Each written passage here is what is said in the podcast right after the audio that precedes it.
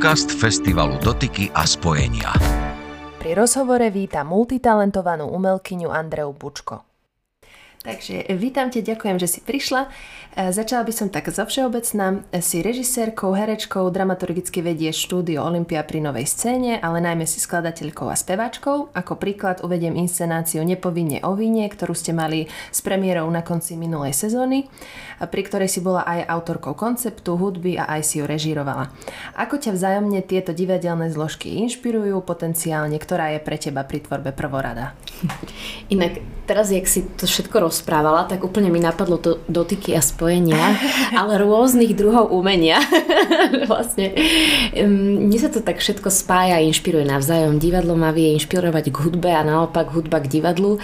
A tým, že som aj vyrastala v takom prostredí divadelno-hudobnom, tak e, asi bolo prirodzené, že sa tým e, aj uberám ale asi najviac e, tej inšpirácie a tej tvorivosti mám v hudbe, ale keďže ma zaujímali všeliek rôzne iné vedy, tak som sa rozhodla študovať divadlo, kde by som všetky tie svoje e, znalosti z psychológie, filozofie a podobne vedela pospájať a spolu aj s tou hudbou. A to, že ma oslovila nová scéna, čo je vlastne divadlo, ktoré sa venuje aj hudbe a muzikálové divadlo, tak to bol vlastne dokonalý meč. A ako ťa inšpiruje divadelný dialog, keby sme to už mohli na nejakom konkrétnom príklade uviesť, s, ďalším, s ďalšími zložkami, ako napríklad scéna, svetelný mm. dizajn alebo pohybová zložka? Ako ma inšpiruje? Keď skladáš hudbu, keď tvoríš, alebo keď mm-hmm. režiruješ, alebo v procese. Um, Veľmi by som bola rada, keby som mala možnosť skladať hudbu tak, že už vidím scénu a že ma inšpiruje aj tá scéna, aj tej situácie, ale tak to v divadle nie vždy funguje. Väčšinou tú hudbu musím zložiť už predtým, takže uh, si musím sama vytvárať nejaké obrazy, čiže um, ak ma naozaj niečo veľmi inšpiruje pri uh, skladaní hudby v rámci divadla, je to samotný herec a samotný koncept. To sú tie také najpodstatnejšie pre mňa zložky. To, že viem, že pre koho skladám tú pieseň, tak to je úplný základ. A vtedy si naozaj, vtedy aj ja cítim, že tá moja hudobná typická, uh, typické postupy zrazu idú preč, pokým to skladám pre niekoho iného, pre nejakého muža herca alebo pre nejakú dynamickejšiu sú napríklad Dominika Kavašová, že keď máme album Morena, tak má úplne iný rukopis, keď je tam aj ona ako tie moje čisto intimné veci. a, a líši sa to, ten, ten proces aj v rámci tej inšpirácie, keď uh, to, uh, skladáš hudbu pre inscenáciu, ktorú aj režiruješ, ako keď je to napríklad iba na objednávku divadla, že vlastne to je veľký, ako to áno. prebieha potom To je veľký rozdiel. rozdiel, lebo samozrejme, keď už to režiruje niekto iný, tak počúvam aj jeho vízie a tam prichádza k absolútnej inšpirácie vzájomnej, vzájomnému dialogu. Um, a a mám to veľmi rada, lebo mi to naozaj otvára iné, iné obzory. Pretože keď si to sama celé robím, no tak som to stále ja to, čo mám vnútri, ale keď už to je s niekým iným, s nejakým iným režisérom, ktorý ešte aj náhodou vie rozprávať v takých obrazoch, ktoré vyslovene prinášajú mne pocity, ja totiž najprv počujem melódiu vždy, tak to potom hneď proste príde. to vie byť potom proces, že za 5 minút mám hotovú skladbu. A líši sa proces skladania, keď teda skladáš uh, svoje vlastné, alebo teda uh, tvoríš aj autorskú vlastnú hudbu, vydala si 4 albumy, posledný na konci, uh, v priebehu minulého roka, tak uh, líši sa aj tento nejako proces, že skôr to možno vychádza viacej z teba, keď skladáš pre seba, ako keď skladáš pre divadlo? Um, áno, určite áno, ale rozmýšľam, že v čom, naozaj je to asi len v, o tom, že ako náhle už skladám pre niekoho, lebo napríklad pi- piatý album je Morena, hej, kde už, kde už do úvahy beriem aj Dominiku. Už to je napríklad našu hru divadelnú, lebo to vznikalo z divadelnej hry. A vlastne vyslovene ten rukopis a tá atmosféra a to celé, celý ten tvorivý proces absolútne súvisel s hrou a s osobnosťou tej herečky a s tým, že som vedela, aké má aj ona hlasové možnosti, aké mám ja hlasové možnosti a sa to, bolo to trošku taký vedomejší proces. Zatiaľ, čo keď skladám čisto pre seba, tak to proste ide prirodzene. To je to, jak to cítim. Tam sa nejako neokliešťujem, tam si nedávam hranice. A žánrovo by sme našli v tvojej, alebo teda nájdeme v tvojej hudbe pr- prvky jazzu, soulu, šanzónu, slovenského folklóru. A v čom má podľa teba hudba divadelný potenciál a ako má pre teba vo výsledku uh, divadelnej inscenácie funkciu? Veľa ľudí mi hovorí, že moja hudba je divadelná. ale to preto, že rozprávam o emóciách a príbehoch.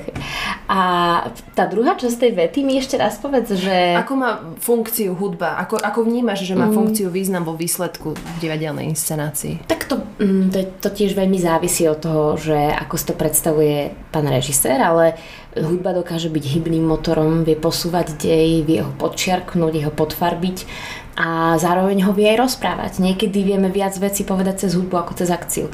A stačí, že veľmi veľa hercov mi hovorí, že keď počuje moju hudbu na javisku, tak e, im to prinesie pocit. Pocit, ktorý im pomôže k prežívaniu tej situácie. Takže uh, najčastejšie zatiaľ, čo som pripravovala hudbu, bola skôr taká, že akoby podfarbovala ten dej a presne, že prinášala emóciu. Niekedy fungovala ako leitmotiv niečoho, čo sa nejakej predtuchy ktorá sa ide udiať a už sme na základe toho motivu tušili, že ej, toto nedopadne dobre, hej. Alebo naopak vytvárala napätie, že vlastne pomáha tomu divakovi tiež si, si vytvoriť pocit. Takže takto, takto to vnímam, že hudba funguje najčastejšie v divadle. A teraz, keby sme prešli k festivalu Dotyky a spojenia, tak e, na, v tomto ročníku odohráš v tento prvý festivalový deň so svojou kapelou koncert s albumom Morena a Púšťam, ktorý teda vyšiel minulého roku a s Morenou ste koncertovali na dotykoch aj myslím pred dvomi rokmi. Aký máš ty vzťah k, k dotykom, čo máš na tomto festivale rada, na čo spomínaš?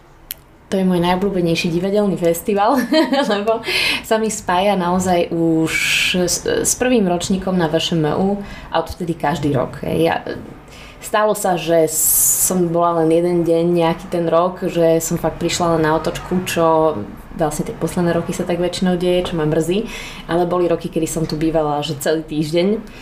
A milujem to, že si môžem pozrieť na jednom mieste behom krátkeho času veľa skvostných diel, ktoré sa porobia po Slovensku. Takže mm, že vidím kolegov, priateľov, ktorí sú rozlezení počas roka niekde a zrazu sa tu všetci stretneme.